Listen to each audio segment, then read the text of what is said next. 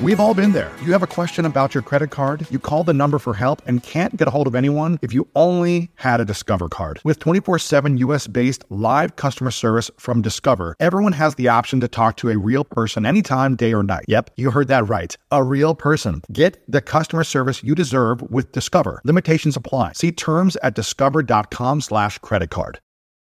This is episode number 1137 with one of the greatest tennis players of all time, Novak Djokovic. Welcome to the School of Greatness. My name is Lewis Howes, former pro athlete turned lifestyle entrepreneur, and each week we bring you an inspiring person or message to help you discover how to unlock your inner greatness. Thanks for spending some time with me today. Now let the class begin.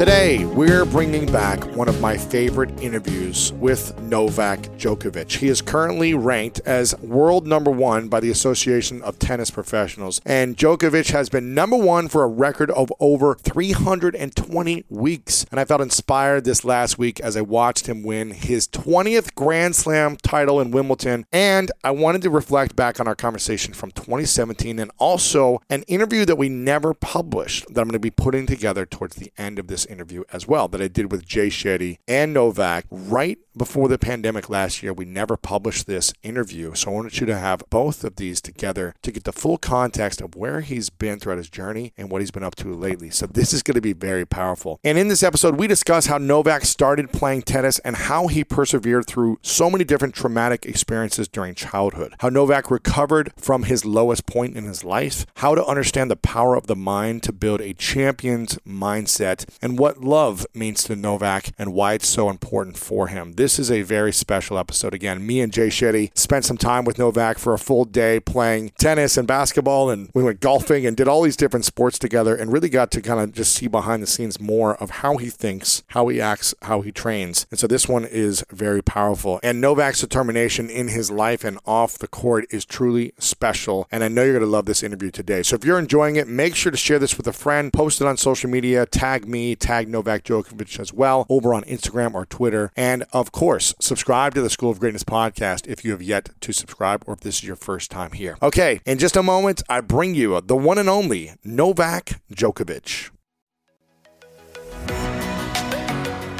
All right, guys, welcome back to the School of Greatness podcast. We have the legendary Novak Djokovic That's great. in the house, man. You pronounced it very well. Pronounce it the way you, you told me to. Thank you for having me. I'm super excited about this. This is your first podcast. First podcast, yes. And um, we had lunch a couple days ago. Your wife, Elena, introduced me to you.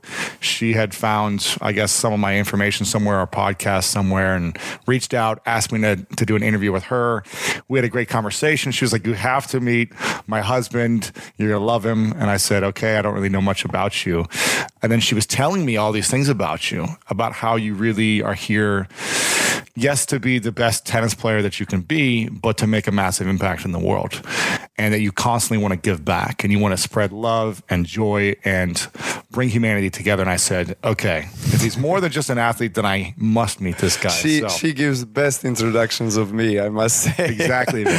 I'm I'm very grateful to have her in my life, and uh, I think it starts from there. Really, uh, emotional stability, the love first towards yourself, of course, but then being able to share love and share everything that you experience in life with uh, with your partner is is something that uh, you know brought a lot of a lot of joy, a lot of inner peace, and a lot of success later on in my life. She's probably the only uh, serious relationship I ever had. You As I was telling you that, the yes. other day in the lunch, uh, lunch, and but she'll probably not agree with that. She's like, "Yeah, but you had a girlfriend three and a half months before me." And, uh, okay, yes, I had, but uh, Right, right. like we started dating. Um, I was 18, she was 19, and now we've been married for four years. No, what is it? Three. And a half. Oh my god, I'm gonna get in trouble. It's. I, I have the ring on, darling. It's fine. yeah. So, but we we have two beautiful children, and it's great that, to be able to share my Yeah. life with her. Yeah, it's amazing. Now, you started uh, tennis when you were four, is that right? Started playing at four? I started when I was yeah, started when I was four years old, and you know, story goes like this. Basically, I uh, nobody uh, has touched the racket before me in my family, so I don't have any tradition that I inherited to play tennis. Tennis was never a big sport in our country. Uh, before that, we do we did have Monica Seles, for example. I don't know if you Mhm. remember Yeah, her, and yeah. she came over to States and she played for Yugoslavia at that time, and then she played for States as well. So she was our biggest star. We had you know Slobodan Boba Živojinovic, who was top twenty of the world, singles and first in doubles, and but that's as far as we go in Serbia. Croatia, on the other hand, had more success. They had you know Goran Ivanišević and they had Pilic and you know all these guys that were top three, four, two in the world and winning Grand Slams and so forth. So, but tennis was never a big sport. You know, we're we're more a nation of team sports: mm-hmm. basketball, you know, Soccer. soccer, and handball, volleyball, water polo. Water polo. I mean, we had huge amount of success in the, in those sports. Water polo, you guys are Olympic champions, Water weren't polo. you? I mean, what these guys, these guys are. So I mean, they're one of the most dominant teams in all sports and ever, ever. I mean, these guys haven't lost a, a game like in ten years. You know, they're they're amazing. So yeah, and then I grew up with my family in uh, one mountain resort in Serbia called Kopaonik. My parents had restaurant business there. We used to go commute between the capital city Belgrade, where I was born, and where we basically lived and went to school, and Kopaonik, often because of the business that was we lived out of. yeah. and the uh, restaurant was in Belgrade? Re- or in no, the- no, restaurant was on the mountain. So the mountain was quite popular in those days with you know summer and winter and all. Also tourist spring. mountain Yeah, exactly. snowboard But then as as the wars came after that, unfortunately, became only very seasonal thing, just to go get a couple months of skiing and that's all. And they were building three tennis courts actually in front of that restaurant when I was four. It was 1991 it was just i think the year before the war started actually when yugoslavia broke apart. And we still had a lot of foreigners coming and so forth. So there was there was a lot of interest for tennis because tennis is a sport that was born in france and in and in england in more aristocratic environments. Tennis is a sport of gentlemen. It's Yes. it's not a very easily accessible sport affordable sport like maybe basketball soccer football those type of sports. So i fell in love with it right away i mean i I helped workers make the court and return. You know, I was bringing some beers to them. So I was, I was a small kid. old. Yeah, I was eager. I was curious as any other child. What is going on here? So finally, you know, I, I found out it's tennis. I just became aware that I'm alive. You know, four years old. I mean, I was that young, and uh, and I was like, okay, Dad, I would like to, you know, see what's going on here and maybe eventually get a racket, you know. And so I started asking and then begging and then please, you know. so eventually he he said, "Great, here you go, racket, ball." And then tennis camps started to come over from Belgrade and different cities in Serbia. I joined right away. The first camp that I saw, there was like a bunch of kids coming from different cities in Serbia, and there, it was like a program for a week because it was so close to the restaurant which my parents had. I just kind of walked there and hang on the fence and just try to understand what the sport is and i started watching it on tv and then the rest of it is history. You know I, I really was very fortunate to meet that same year i think or the year after. I like to call her my tennis mother. She has greatly influenced my tennis career my life as well. My parents were really kind and they trusted her so that she can have influence off the court on me as well which is tricky to do as a parent you know? I mean especially uh, if you have a child that is that is that young you as a parent you you believe that you have everything that the child needs in order to i guess help him develop into a mature and and and healthy you know human being and so as a parent you always think like okay who is going to be the mentor of my child? Both my mom and dad were really happy with i guess quality of, of person that Jelena Genčić was. And she used to train also with Monica Seles and so forth. So she was probably the best person I could have at that stage. And she saw me right away. She said okay you have great talent. She told my parents. She said okay this kid can be number one of the world. And, and I mean five and, years and, old? and, and that was exactly. And that was no, it was at six or seven. After you're told me. playing for a little bit So for a few years but but she said you know right away she said okay it was, it was something different because I came to the practice first tennis practice ever. You know I came in with a little bag and a little extra t-shirt. I had a little bottle of water and whatever. I prepared that. I was very very much into it. I wanted to be ready. And so she found that very odd and she found that very special. So she said there's something about him that is different. And she was telling my parents that, that she, they should support me. Mm. Bear in mind that those were 90s and we had two wars and we had all this bunch of different difficulties that were and adversities in life that we were facing which was making that as difficult as much difficult for for my parents to support me and to become a tennis player and to pursue my dream and it was uh, as we, as we talked about it uh, 5 minutes ago i mean it's a, it's an expensive sport you know you got to afford a racket coach court balls, time, all yeah. this stuff but we went through all this stuff and my father saw that spark in my eyes and said okay this is what what you're going to do Amazing, man. This is crazy. So, do you think that if she didn't say that you could be number one in the world, do you think you would have actually become it without having someone else believe in you? Or was that belief early on? You know, I, I usually I usually don't like to play with these questions. What if? What, What if, if? what if, Because yes. I believe that everything in life happens with a reason and Yeah. for a reason. I think if we have to think about it. I don't know if I would actually pursue the, the career of a tennis player if it wasn't for the belief and support that I had from my parents and, and her. Really? Of course, I fell in love with, with the sport. But when you're that young, kids are curious. So we About play everything. different, you Yeah. know, different sports. You, you engage yourself, and who knows where the, I guess, the path Mm-hmm. takes you. You know, and I did play other sports as well. I mean, I, I did skiing because it was mountain. My my father was a professional skier. My aunt, my uncle, they were all com- competitors and. Were all competing on a, on a high level, in a regional level, and European level. Yeah. So that's actually how my, my parents met as well. My father was an instructor, and she was skiing, Mm, and so the whole thing, you know. and and here I am. You know? so skiing was and still is today a great passion of mine. Really? Yes, but you're right. If I haven't had her and my parents saying, okay, there is something that you should pursue here in this sport, I probably would play other sports and Really? probably the sports that were more popular, you mm. know, with Team friends. sports and yeah. You know how it is. I mean, uh, when you're that young, you want to play sports and you want to belong to a group, to a little community, whatever. So nobody was really, there were not many kids playing tennis because it was expensive, it was not affordable, it was, You're it was, isolated. it was not maybe as much fun as some other team sports because, you know, when you're playing soccer or basketball, it's, it's more fun. Like this, exactly. You're more isolated, more individual. You do play, you know, of course, in, in groups and so forth, in camps and stuff like that. But half of the time you're spending it by yourself on, Mm. Right. on one side of the net, and that's all you Yeah, got. that's crazy. Now, the first war, you, you went through two wars in Serbia, right? The first Yeah. war, you were six, seven, Yeah, I was uh, five, I think, Five? 90, 90, 92. Yeah, that's when he. Yeah, and five, that one yeah. was the lesser of the two wars. Is that right? It was still, Yeah. you know, bombs everywhere, but it wasn't Yeah. as hard as the. So it, the, the first war was more in Croatia and Bosnia. It was between you know Serbs and Bosnians and Croatians and that and then the whole the whole Yugoslavia. There was once a, a big country with six seven states that you know fall apart.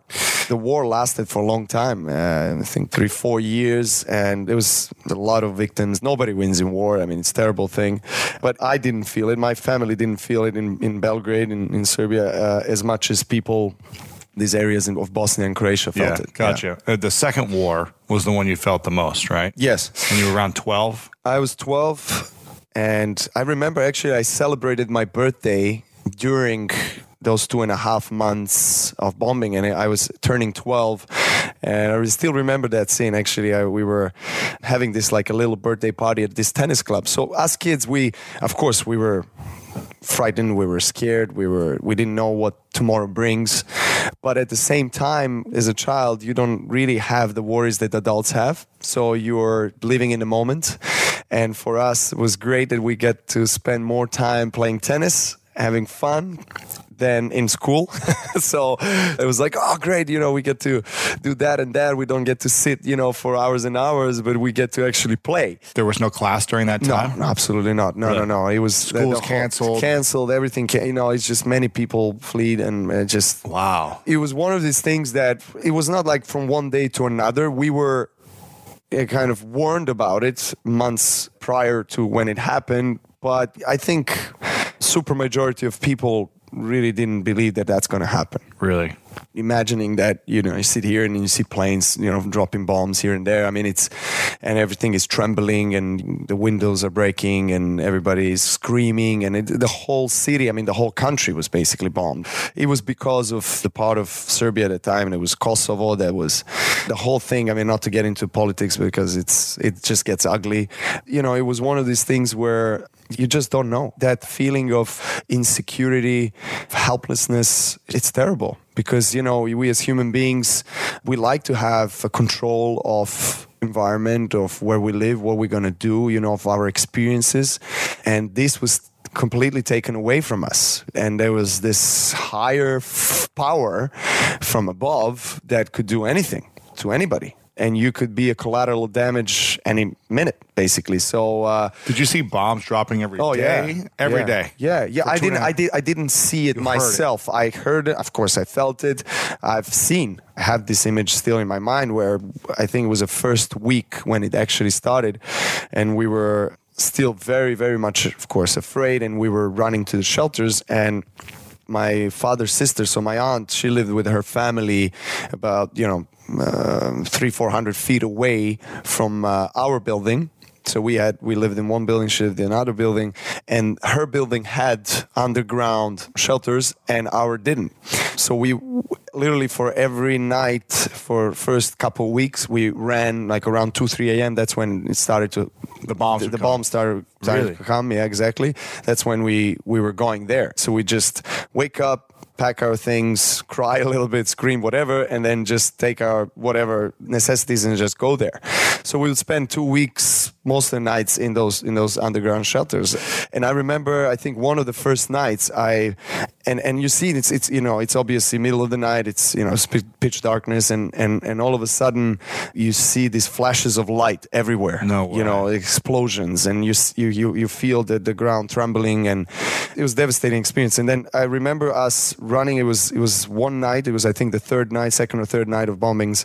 I was 12 I have two younger brothers. The middle brother was eight. The youngest brother was four. So uh, the, the middle brother he was running as well with with, with our with, with our dad, and my mom was carrying the youngest one. So I was behind.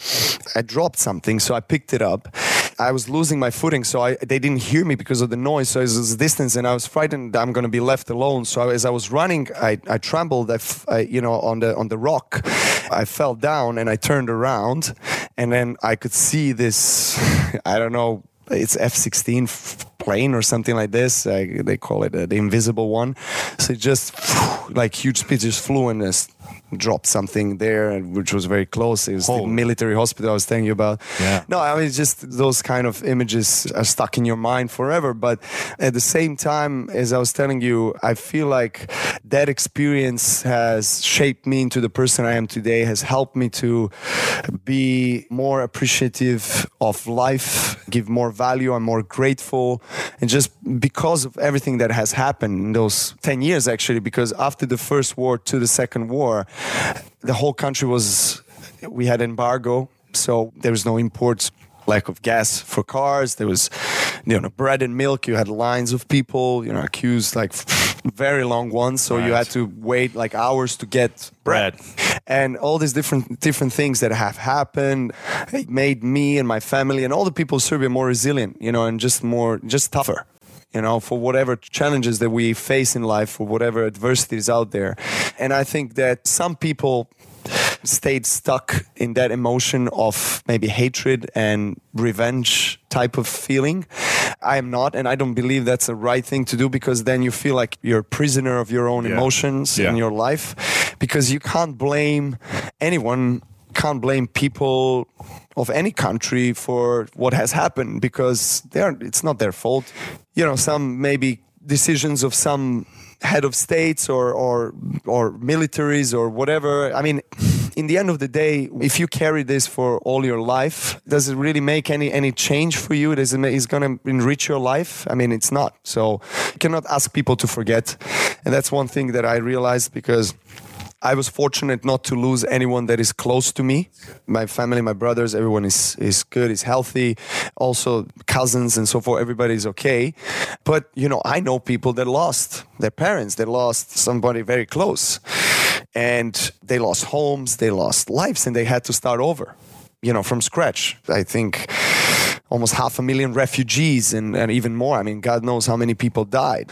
And you can still see, and then one day I hope you'll come to Belgrade. Yeah, I'd love to. Uh, and, and you still see the, the traces of that. You still see buildings that are ruins and since 99. Wow. And it's funny, but they use it as a touristic attraction today, you know, as well, whatever. So, but it's hard to ask people, hey, just forget about it. You cannot forget about that. You cannot. It's one of these things that is that is deeply engraved into your subconscious, into your emotions, into your memory. But I think you can get over it and let it go. And that, and that's something that I felt like I, have managed to do it myself, and and many people did, but you know many people also didn't.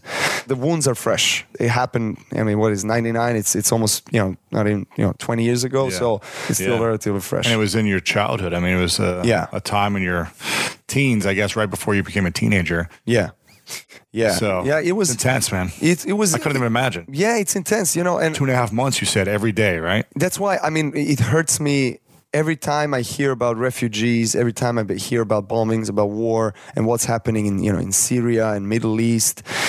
It's just in Syria. Let's take Syria for example. I mean, I had one incredible experience that I mean I've never cried that much in my life.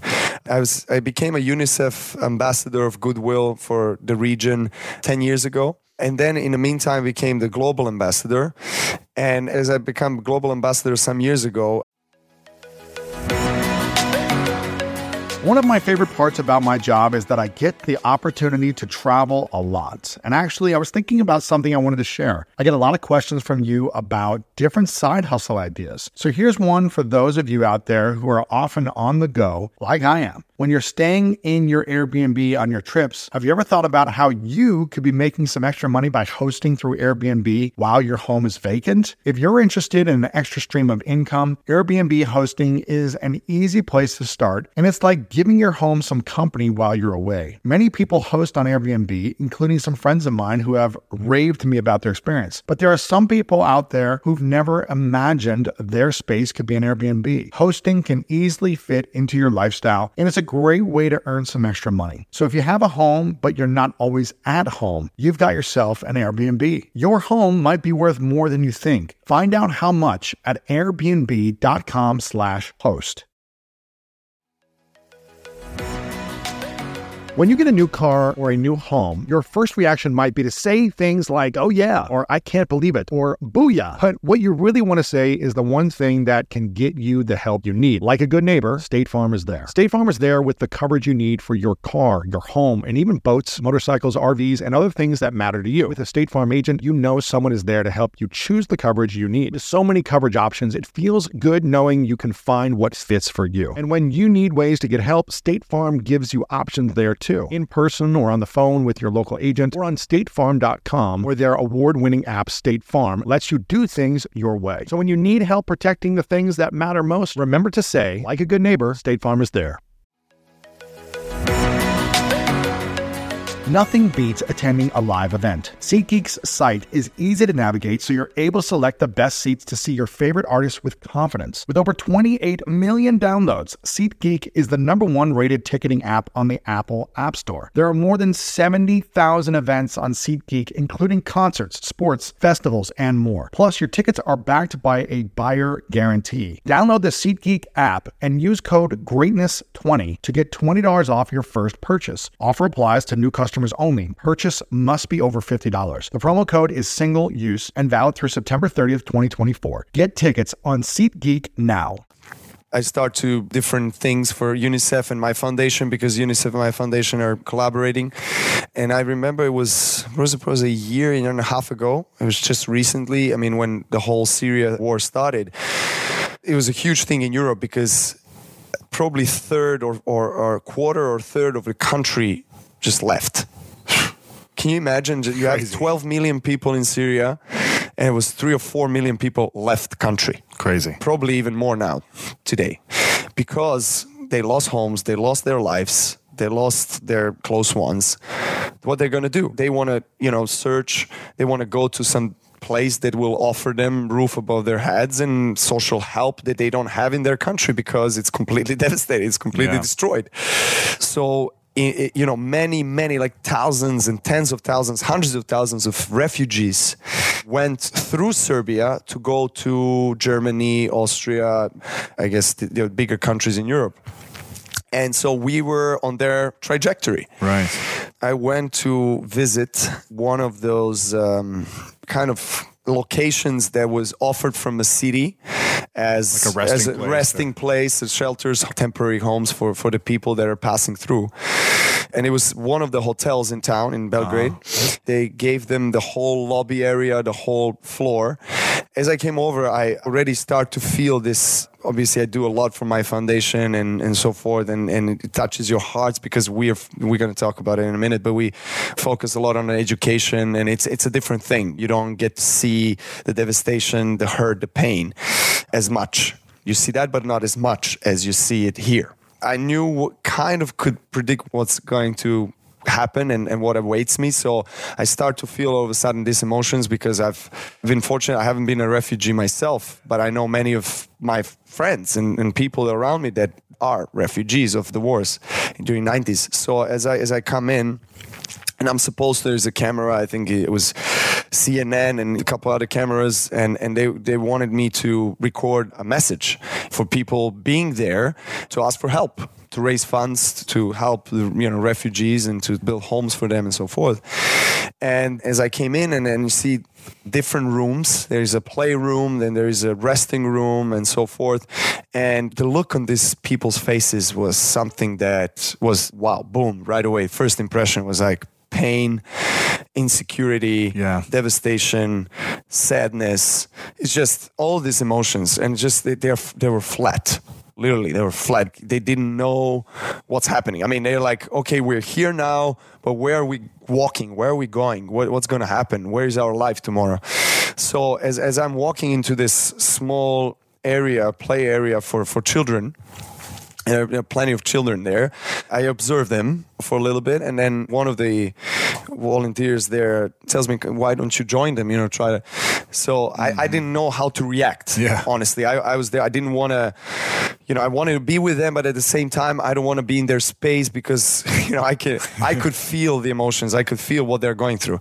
So I start playing around, and ten minutes later, it's, I really got into it. And there was a couple of children around me, and we start you know playing with toys and measuring things and whatever. It was it was really cool. And then somebody you know taps my shoulder and it was one of the, the people from UNICEF, and she came with the mother of a child that I was playing with, and she was a girl that was probably not even two, two and a half years old. Yeah. And she told me her mom came here to pick her up. It's time to go. I thought to myself, "Wh- where where are they gonna go? Right. What's gonna happen? I mean, it's sorry. I, I just it's it's it's even today. It's Yeah. it's, it's it's just so emotional, you know. Because I don't know where they where they went, you know. It's it's like having this this this girl and mom taking a boy who was six seven years old and, and this little girl. They're traveling, God knows where, by foot. No home, no nothing behind them, you know, and then in front of them. So, and then I was supposed to tell something in the camera. I'm like, guys, like now, I mean, I, I can't speak. I can't speak because it's just one of these things that breaks your heart, you know? Right. And it's just, whew, sorry, that's what war does. That's Yeah. what war does. But at the same time, I'm really grateful that I've been through that. Through this experience, through wars and 90s and, and all these things, because it made me more human. It made me more connected with other people. Because whatever happens in the world, I know that we are all going through that through that experience of trying to live, trying to take the best out of this life experience for ourselves. And I think going through those emotions and those experiences in past just allowed me to be more warm-hearted towards people and, and I feel that that I get the same. And yeah, I mean, yeah. Wow, man. Thanks for sharing that story. No, yeah, I'm sorry. I just That's it, it was man. One of these things that is that is really it just stays with you and it stays with you. And I like to look back to it as much as it hurts me. I like to go back to it and then understand that what I have in life and how fast I can lose all of that if I don't appreciate it, if I'm not living in the present and, and knowing that there are people like that even today going through all of this and us being in this incredible life and having this fortune to be successful and to be heard as well. You know, everything that we say, you know, there are thousands of millions of people following you, myself children that are looking up to us and, and saying, okay, I mean, this is something that I can use to to be better, and I yeah. want to be like him. So I think having this in my subconscious, you know, all these experiences in the past and never forgetting about that keeps me grounded, keeps me aware that everything I say is heard in these places that, that really need mm-hmm. your advice, that need your help, that need your light. So, you know, it's all about sharing that light and sharing that love. Yeah. Wow, man. What would you say is the biggest lesson you learned from war, from that whole experience personally? The biggest lesson that I've learned is probably that I should be always kind to anyone and everyone, no matter what experience they go through, because you never know. You never know what one person goes through. You just always be kind because there is something that we call God, universe, angels.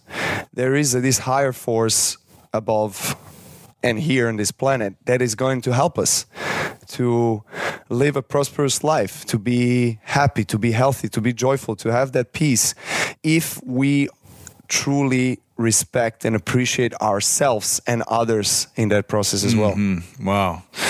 Now, were you able to even think about tennis? You know, you had this dream of being number one at four, five, six. And then during the wartime, were you still thinking, oh, this is something I could still do? Or I have no clue where I'm going to be tomorrow because these bombs are right around yeah. me within miles.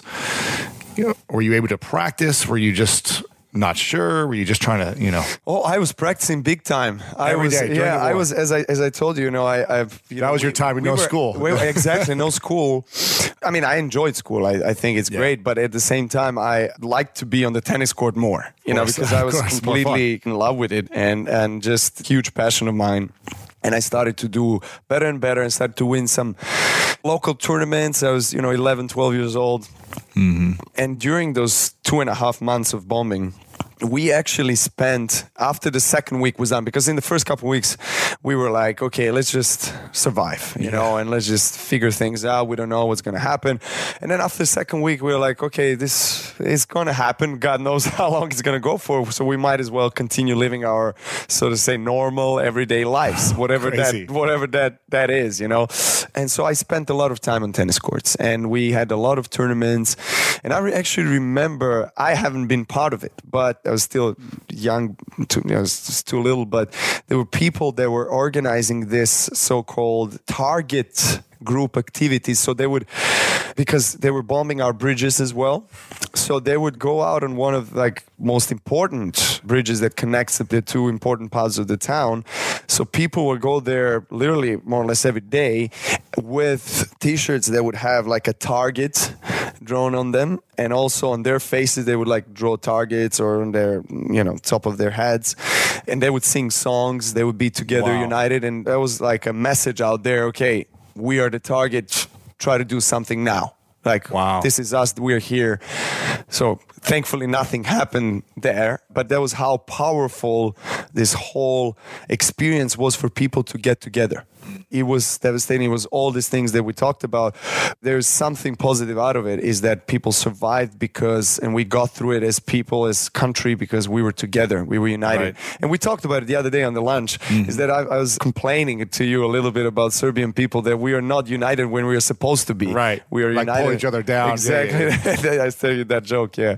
I think especially younger generations at that time, they were like, okay, this is our time to be rebellious. You know, when you're younger, you're, you're rebellious. You know, you want to be part of those activities, and it's fun. So, mm-hmm. so we we try to turn it into fun. Yeah, you know, of as course. much as we could during bombing. It's crazy. Exactly. Yeah. Now, when did you start to fully believe in yourself that you were able to achieve what you wanted to do in tennis? When did the belief sit in? Where you're like, yes, this is possible for me? Oh, very early, I knew already I'm going to become number one of the world. Like I was seven, I think I was. It was probably first uh, was the first TV show I had. Uh, like Yeah. I, I was guest in one of these uh, kids uh, shows and on a national Kid Stars TV, or something, or- whatever, something like that. And I said that tennis is commitment, is my obligation, is something I have to do. I mean, I was already, I was so disciplined, you know, at that time. And they say that there's a great quote about this one: is discipline is is the bridge between between goals and, and accomplishments, right? Mm-hmm. So whatever in life you envision to do, you got to be disciplined. Yes. You know, discipline spiritually, discipline in sports, in in whatever, in your family, in your relationships. So very early, I think, and my parents and my tennis mother, Jelena Genčić, they've deeply ingrained that discipline in me, and that I knew. I mean, already seven, eight, I was like, okay, I, this is what I'm going to do for the rest of my life. I, I, I knew it was very clear. What is strange about it is that if you take in consideration all the circumstances in which uh, I've grown up as a child, it was very odd, and there was many people that were laughing at it, and it's just I'm it was. Uh, my father had to. He went through so much. I'm, I'm internally grateful to both my parents, and my father has borrowed money from people that were chasing him in car. I mean, you would not imagine the experiences that he had and we had in order for me to travel to United States, for example, for the first time in my life. And during those 90s, I mean, and, and because of embargo and all the things, the criminal rate raised. So there was a lot of kidnapping and different stuff, and it was, it's not even close like that. Now it's great. It's it's fantastic. It's safe and it's all fine. But during those seven eight years, it was really tough people were scraping and people were fighting for their lives, basically surviving. It's a matter of like, you take one bread or two breads, it makes a difference. You know, you need to stay in the line, and God knows if you're going to have a bread in a week Right. time. You know, so it was literally the, that kind of survival mode for everyone. So I think from very early stages of my life, I knew what I wanted to do, but not just what I wanted to do, but what I wanted to achieve what is what is going to be my accomplishment in what I do. And I think because I had these objectives in life, I managed to have the mental clarity. I managed to, to kind of in tennis, and Andre Agassi Yes. is my coach now. I'm proud to have him in my team. He always says, you know, in tennis, you work from top backwards. From basically setting up a goal and then you, you work your Yes. way back. And it's just, you know exactly the whole season how it's going to look like because this is my season goal. Let me work my way back to this moment.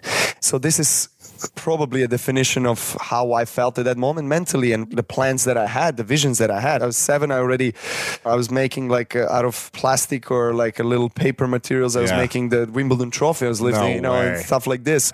It was very, very clear in my mind that that's going to be my mission. Have you ever doubted yourself going on to, you know, and being a professional and going against some of these top players for the first time? Did you ever have doubt? Or were you always like, I can beat them, I can be the best?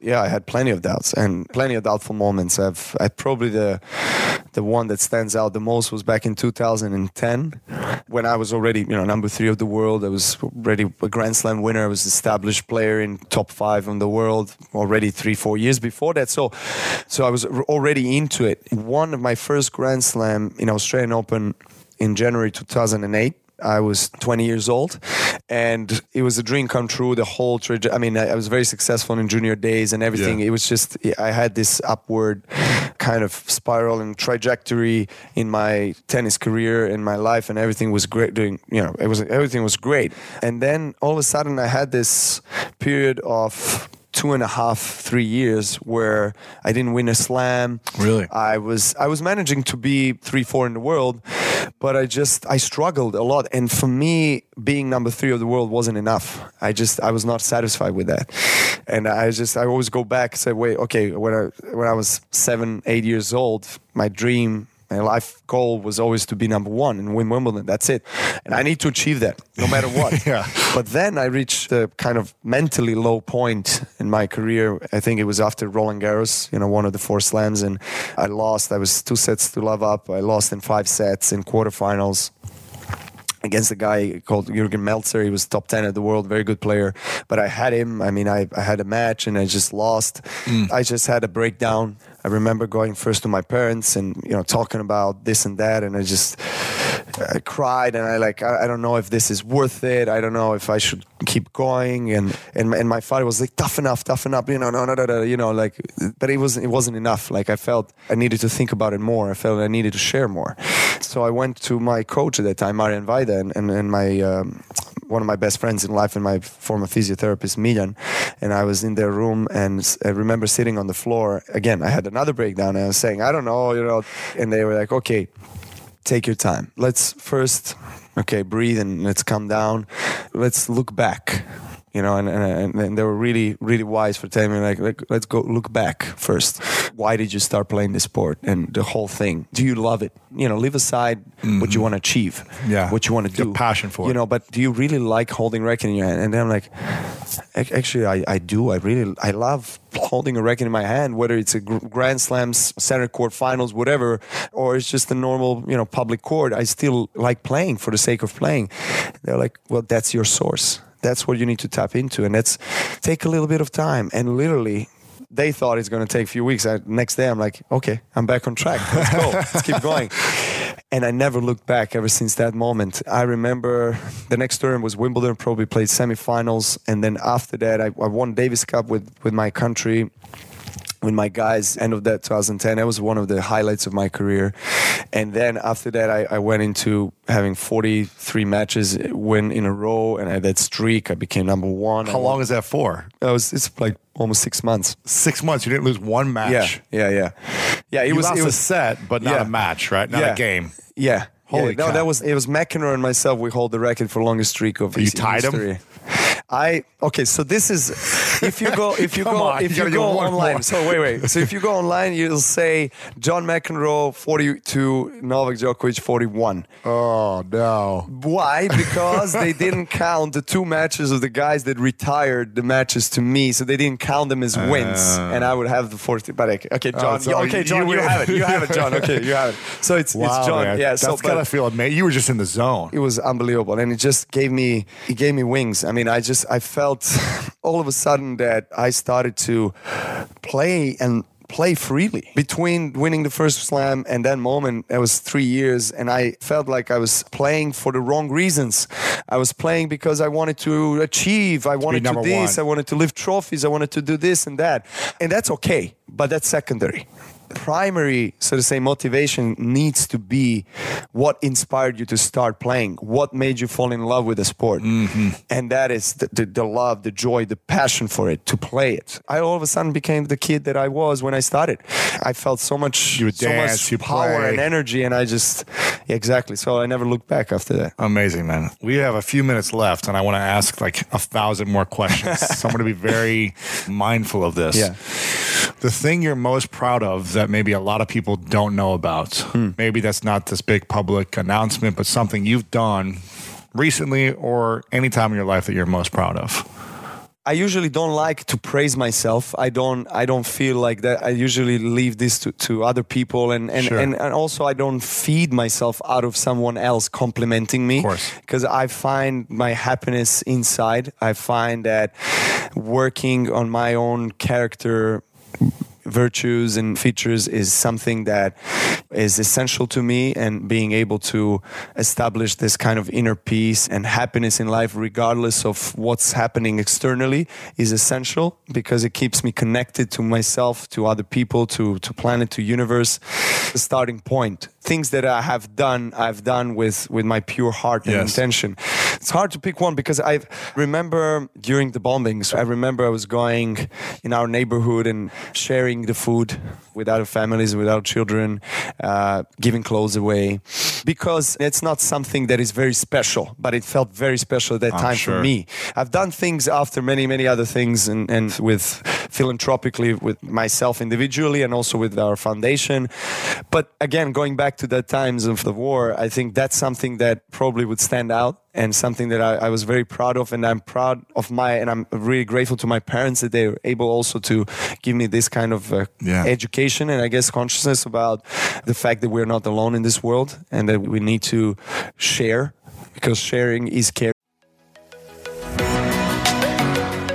One of my favorite parts about my job is that I get the opportunity to travel a lot. And actually, I was thinking about something I wanted to share. I get a lot of questions from you about different side hustle ideas. So here's one for those of you out there who are often on the go, like I am. When you're staying in your Airbnb on your trips, have you ever thought about how you could be making some extra money by hosting through Airbnb while your home is vacant? If you're interested in an extra stream of income, Airbnb hosting is an easy place to start, and it's like giving your home some company while you're away. Many people host on Airbnb, including some friends of mine who have raved to me about their experience. But there are some people out there who've never imagined their space could be an Airbnb. Hosting can easily fit into your lifestyle, and it's a great way to earn some extra money. So if you have a home, but you're not always at home, you've got yourself an Airbnb. Your home might be worth more than you think. Find out how much at airbnb.com slash host.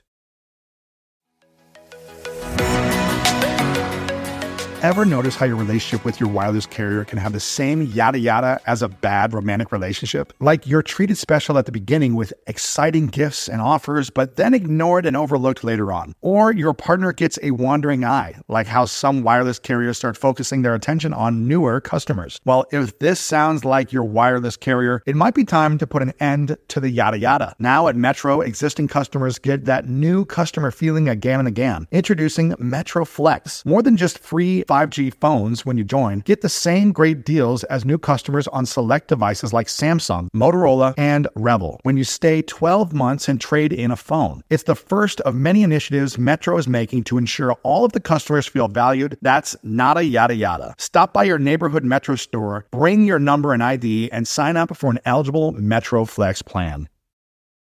Drink and vice versa.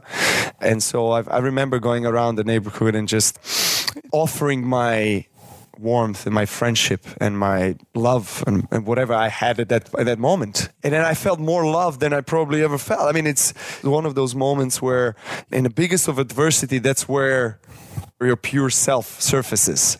I would probably, Amazing, probably man. mention that. That's yeah. cool. The thing you love about your wife the most? Honesty and compassion. We as men can't even imagine what women goes through, especially women that have experience of becoming a mother and and all of that and being going through the pregnancy it's another level. It's another level of sacrifice. It's another level of pain but it's another level of love and dedication to family and what matters the most. Having her in my life is one of the biggest blessings i could ever ask for to be honest. And to this day i am trying to be always remind myself what I have and what we have and how grateful I am. That's cool. This is called the Three Truths. So, if this was uh, the last day for you many years from now, and for whatever reason, all the videos and interviews you've done and stuff you put out there is is gone, and no one has access to your information anymore. But you had a piece of paper and a pen to write down three things you know to be true or the three lessons that you've learned that you would share to the world, and this is all they have to remember you by these three truths, what would you say are yours? I would probably say live freely, Okay. breathe deeply, and love fully. Mm, simple. It really comes to that. It, it comes to you being one with yourself and others and just being present. If I have to pick one of those three, which I guess is probably the biggest and most simple and odd lesson that I've learned in my life is to breathe deeply and to learn how to breathe because when you learn how to breathe uh-huh. which is something that we take so much for granted today you learn how to live in the moment to be mindful of yourself you all of a sudden you observe things from a different perspective you're not as maybe impulsive Yeah. and all of a sudden everything opens up because we talked about it a minute ago. You have help. We have the nature is there the universe is there. There is something and nobody can deny it. There is something that is there that is out there watch, watching for us supporting us loving us. But if we close our doors and we are living in a shell, how can we receive help? You got to open some windows, Yeah. right? Yeah. Doors, and then eventually have no shell. Live with no shell. Be authentic, be original, pave your own path. Don't just follow the paths that society is telling you to. We need more creativity in this world. We need more innovations. We need more people that are free. Today's society is shaping us to be a bit of robotic beings. Just got to do this, you got to pay this, you got to do that, you got to follow this, you got to take that. Try to understand what's the best experience for you, but at the same time, live freely and share it. Mm, mm, Powerful. How can we best support you? What's the thing we can do to best support you? Make sure we follow you on social media, but is there a way we can support the foundation or a big cause that you're I leave this completely up to you. The, Okay. the thing that you can do best for me is to do best for yourself. There you go. That's all. There you go. Uh, well, before I ask the final question and get you out of here, I want to acknowledge you for a moment, Novak, for your incredible ability to live for your dreams, but also make sure that you're inspiring the world in your dreams and not making it all about yourself. You're truly a global citizen of love. And for me, it's really inspiring to see that someone like yourself is in the world right now because when there is so much hate that's happening specifically in America, you've been through the worst of the worst and come out on the other side with such a giving heart. So I acknowledge you for all that you do for your country and for the world. You're an incredible human being. Yes, my man. thanks, thanks, brother. Thank you. And I need to, I need to, before you continue, I need to also say thank you for sharing that love as well. Thank you for bringing people with inspiring stories. Thank you for sharing passion for life and for greatness. We need to inspire people to dare to dream and children. You know, today we need it more than ever. So thank you for that. Yes, exactly. Final question is what is your definition of greatness? I thought you were never gonna ask me that. I was like, okay, I'm gonna get get away with this. no, my definition of greatness for me is purpose. If you find your purpose, you're going to give purpose to others. And you and me, as public figures, we have this responsibility, you know, even more. And I think that on whatever level you know of society you are or whatever experience that you go through you are going to maximize your life's experience only if you find a purpose. And people will find their purpose because they will relate to the very same purpose that you are defining and that you're radiating and that you are hmm. Portraying. Make sure you guys follow this man all over the place on social media. We didn't even get into like the tennis mindset, the habits, the rituals, routines. That's going to be for another time. When you're back in LA, sure. we'll do that. Or when I'm in uh, Serbia, man. Ser- You I'll come, come. to Belgrade and uh, we'll Official bring the crew. invitation right here. I appreciate it. Yeah. so next time we'll have to have Novak back on to talk more about that. But this was a powerful story, man, and I think it's going to help a lot of people. So make sure you guys follow him. Novak, Thank you. You're a champion. Thank you, brother. Lewis, Appreciate you, man. Thank you. Appreciate you. I hope you enjoyed this first part of the interview with Novak, and now I want to bring you the second part where me and Jay Shetty interview him together into this new episode right here. For me, it's super important to have clear goals and uh, short-term goals, long-term goals. What are the goals for this season? What is the goal in the next three months? You know, check, check, check that. You know, go through that with my team, with myself, with my family, and then what is the long-term goal? You know, and and I think being being clear with all these things, and and and and you know, I know that identification sometimes is. Um, uh, maybe moving you further away from that harmony and that peaceful state.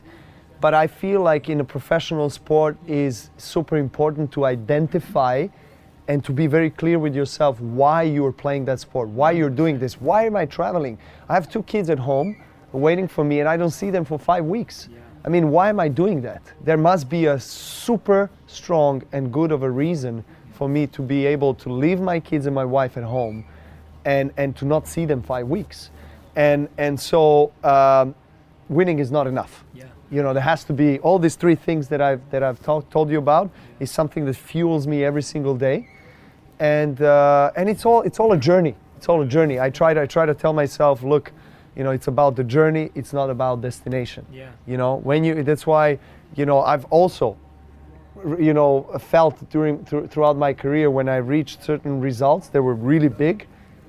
Uh, for example, 2016 when I won French Open, I was I was holding all four slams at the same time. That Pretty hasn't, ha- hasn't hap- happened, I think, once in the history of sport. All four in the same year. All four. Uh, no, uh, or no, it was not in the same year. It was uh, in uh, two different years. But Gotcha. uh, but it, I was holding at once. I was Wow. champion of all four slams, and I was you know dominant number one, and everything was great. But I just didn't feel. I felt something felt empty. What was that? It was the lack of the three things Yeah. that I told you about. It was it, because I, I relied all my life force and energy into achievements, achievements. I got to do it. I got to. Okay, you've done it, and now what? How do you feel? And then and then I realized it's really not only. I don't want to say it's not about winning. It is about winning, but it's not only about winning. It there has to be something that fuels your life's purpose, and it has to be the life purpose has to be altruistic it has to it has to affect and concern others uh, as as an as a positive effect a consequence of what you do But that's what I wanted to ask you because we got to experience your serve on the court. Um, but uh, and and you went 100% with us. I'm pretty sure. yeah, right. It's like But you just mentioned it there that you, you do a lot of service off the court.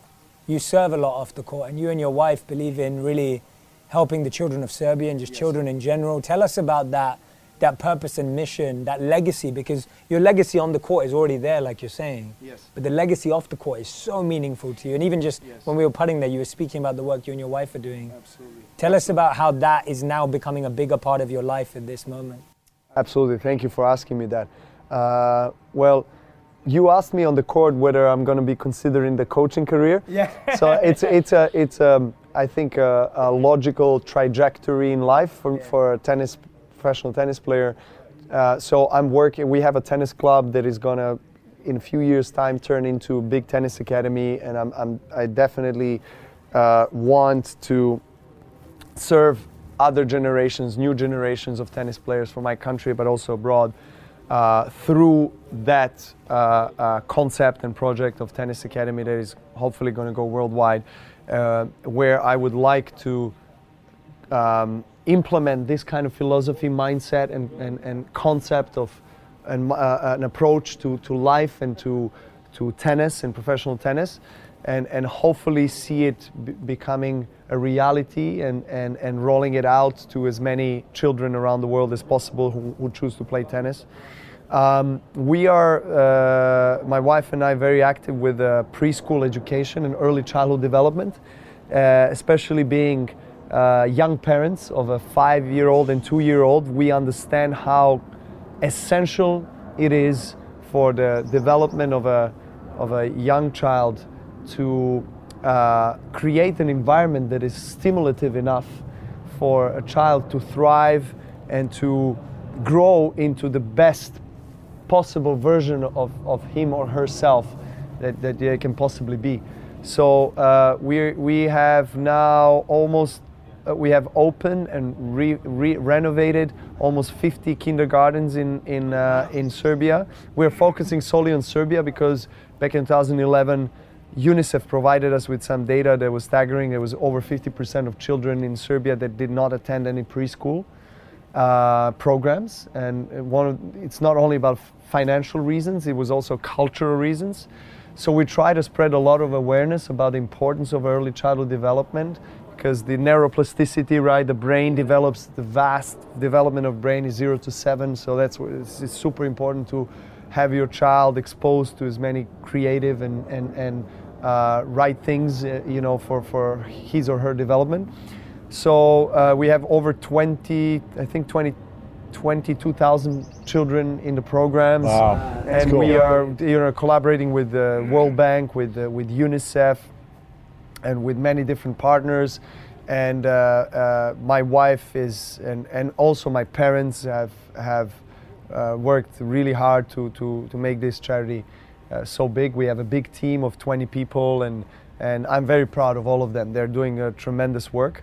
Um, and also, uh, as part of the nonprofit, my wife has uh, uh, set up a, a platform called Original. Uh, we talked about it uh, when we were uh, doing some putting on the golf range there, and uh, and, uh, and and she's focused on the on the young entrepreneurs and providing the right uh, resources and information and the quality content uh, through inspiring leaders and bringing them to Serbia from abroad or inspiring leaders and entrepreneurs in Serbia in the region and, and providing those phenomenal uh, access uh, to these people and that content through young people to young people through the original magazine through the uh, various conferences that happen during the year and events. So she's very passionate about it. I am too. I'm, I'm fully supportive of her because she's doing a great job. And um, and then you know there are other ways of always that, that you know helping and being of service. I, th- I you know we, we're mostly focused on, on youth because and, and, children because this they hold the keys of the future of this world in their hands. And so this is the most constructive way of changing the world i think you know of, of being able to provide you know uh, uh, quality service to young people and, and content and expose them to as much of a, a positive content as possible so they can learn they can create things themselves, you know, and, and inspire them, motivate them, because in the end of the day, you know, uh, uh, someone has to follow up and someone has to, you know, make this world even a better place. And, and so this is what we're focused on. Jay and I both had a chance to sit down with Kobe and interview him. When I sat down with him, we talked about you before the interview. We talked about how you were like a brother to him and he loved you and how much he appreciated you and was inspired by you as an athlete.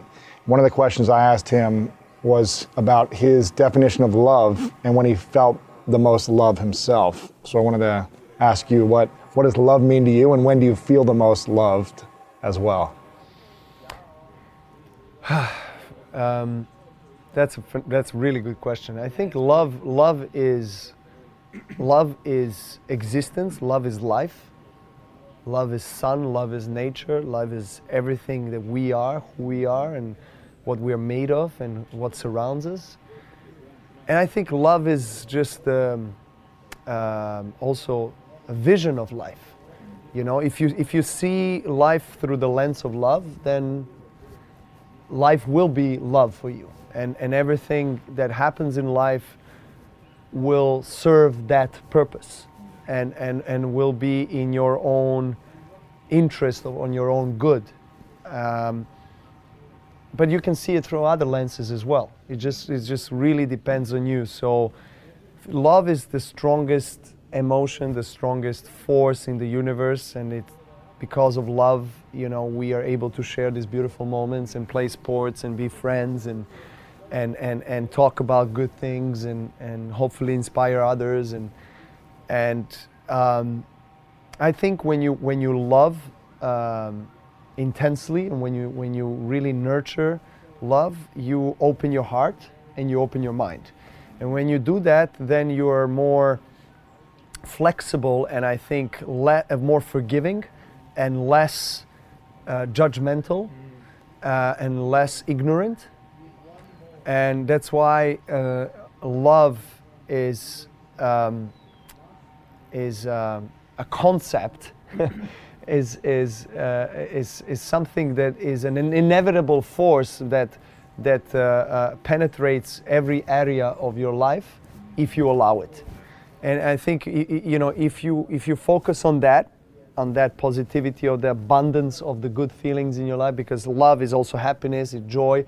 So if you love what you do, if you're happy with that, then of course you are linked to love, and then love is going to help you roll out all the other things, and then as a as a as a, as a positive consequence of all of that, you are going to become less angry, you know, less negativity, less doubt, less less of those negative emotions that that create, you know, uh, blockages in your life and physically, health-wise, mentally, emotionally. Because uh, you know, uh, there's so many people that talk about that and uh, um, that that every illness you know starts with the, some emotion yeah. that is deeply suppressed or enrooted in you. So if you are uh, not aware, I think you know also love is awareness and love is consciousness because if you're aware and conscious, then you're present. But if if you're present, then you're able to love and able to experience life in its most beautiful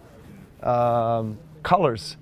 And um, and that's the, you know it's I can talk about that all day. When, when do you feel the most loved in your life? when do I feel most love? I feel most love towards myself and towards others when I'm most present.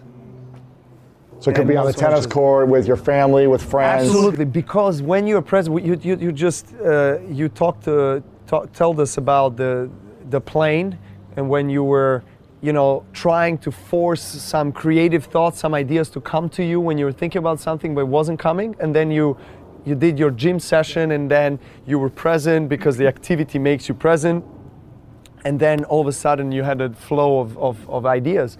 Same thing that's why I- regardless of what it is when you're like present it then it means that you are fully engaged in that activity or the thought or whatever happens. And then you feel the most love for yourself and for others. Because then everything beautiful in life comes to you and also a lot of negative emotions or things that bother you come as well. But when you're conscious then it seems like you you lower the intensity of those negative emotions and it seems like the proportions or dimensions are just smaller. Because when you are not present when you are thinking about the past or future whatever everything seems to be exaggerated you know what i mean? And that's why you know uh, with you know with this coronavirus or whatever is happening you know when you when people are uh, tense and when they're when they're in fear it's hard. It lowers their immunity. It makes them more susceptible for the viruses and all these different things. And that's another story. But anyway you know in the end of the day i feel i feel that you're most loved when you're present because then you can actually feel what is happening inside. You can hear yourself because uh, you know I, I, believe that the inner voice the intuition the, the voice of god whatever you want to call it is constantly talking to you because we've i, I believe in the presence of, of god and, and universe and i believe in angels that, that, that talk to us that whisper and, and, and guide us through life.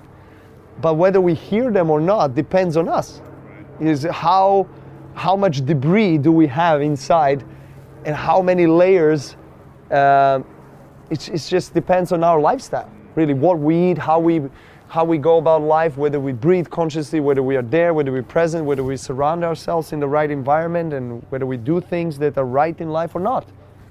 It's it's you know that's that's how it is. And it's and it's that powerful because in the end of the day you know uh, you know i was i was uh, re- i'm reading this book about the the nlp right now and and you know it talks about the, the the the relationship between the conscious mind and the unconscious mind. And the unconscious mind is like um, is like a is like a little child that uh, just follows the instructions without any uh, uh, rational or logical thinking. So you know, you tell your subconscious mind, uh, I am not feeling good. I am, I'm this, I'm that. Okay, no problem. You're not feeling good, you know. And and in spirituality, they, they talk a lot about that. Is where they the people treat their can, you know cancer uh, uh, illnesses and and God knows what with just with thinking, with emotions, with placebo effect. You know, I, I truly believe in that. I, I believe in it because I'm experiencing that on the court. I, you know, I, I can see clearly when I, when when everything flows, I don't, i feel and I don't feel my body and my mind at the same time. It's amazing. It's just some kind of a out of body experience, a state where you're just. It, it seems like you're observing yourself from outside. It seems like you you you, you step, you, you you kind of. It's like your spirit leaves your body, and then everything is flowing so beautifully and you're there in your presence and you feel like your aura is growing and but then it's one thought can change that. And that's why it's it, the life is I I believe for all of us a huge um, learning experience uh, and and and uh, we've been sent here to to really um, grow and understand ourselves on the deepest levels. And and also I believe understand uh, uh, uh, and learn how to stay in the most present moment where you feel the most love, where you feel the most growth. And I mean, throughout my career, uh, I've been fortunate to, to play so many matches and so many years on the, on, the, on the tour that I've noticed how easy it is to lose the confidence, lose that flow, and how difficult it is to get it. And, and, but the more you focus on that growth and, uh, uh, and, and, you, and you try to master it, the more kind of life allows you to stay, the longer life allows you to stay in that flow. Thank you so much for listening to this interview. I hope you enjoyed it. And if you did, again, make sure to share this with someone that you think would be inspired, whether they're just a friend of yours, someone who plays tennis, an athlete, or someone who's looking to develop a champion's mindset in their business and in their life. Send them lewishowes.com slash 1137 or just copy and paste this link wherever you're listening to this podcast. And if this is your first time here, then welcome to the family of greatness. Please click the subscribe button over on Apple Podcasts or Spotify, wherever you're listening, so you can stay up to date on the latest and greatest with people people like Novak Djokovic here on the School of Greatness. We love your feedback and thoughts. What was the most inspiring part about this episode? Leave us a review over on Apple Podcasts and share what part of this interview you enjoyed the most. And I want to leave you with this quote from Wilma Rudolph, who said, Never underestimate the power of dreams and the influence of the human spirit. We are all the same in this notion. The potential for greatness lives within each of us. Yes, it does. I love that quote. Loved connecting with Jay Shetty during this and always love connecting with Novak. Hope to have him back on here soon in the future because he just shares so much great insights at the top of his game. There's no one that is doing it as good as him in the world right now, and he has been so consistent for so long. Such a pleasure getting to learn from him, practice with him, train with him, and I'm so glad you guys got to experience this as well. I want to remind you if no one has told you lately that you are loved, you are worthy, and you matter, and don't you ever forget that. I'm so grateful for you, and you know what time it is. It's time to go out there and do something great.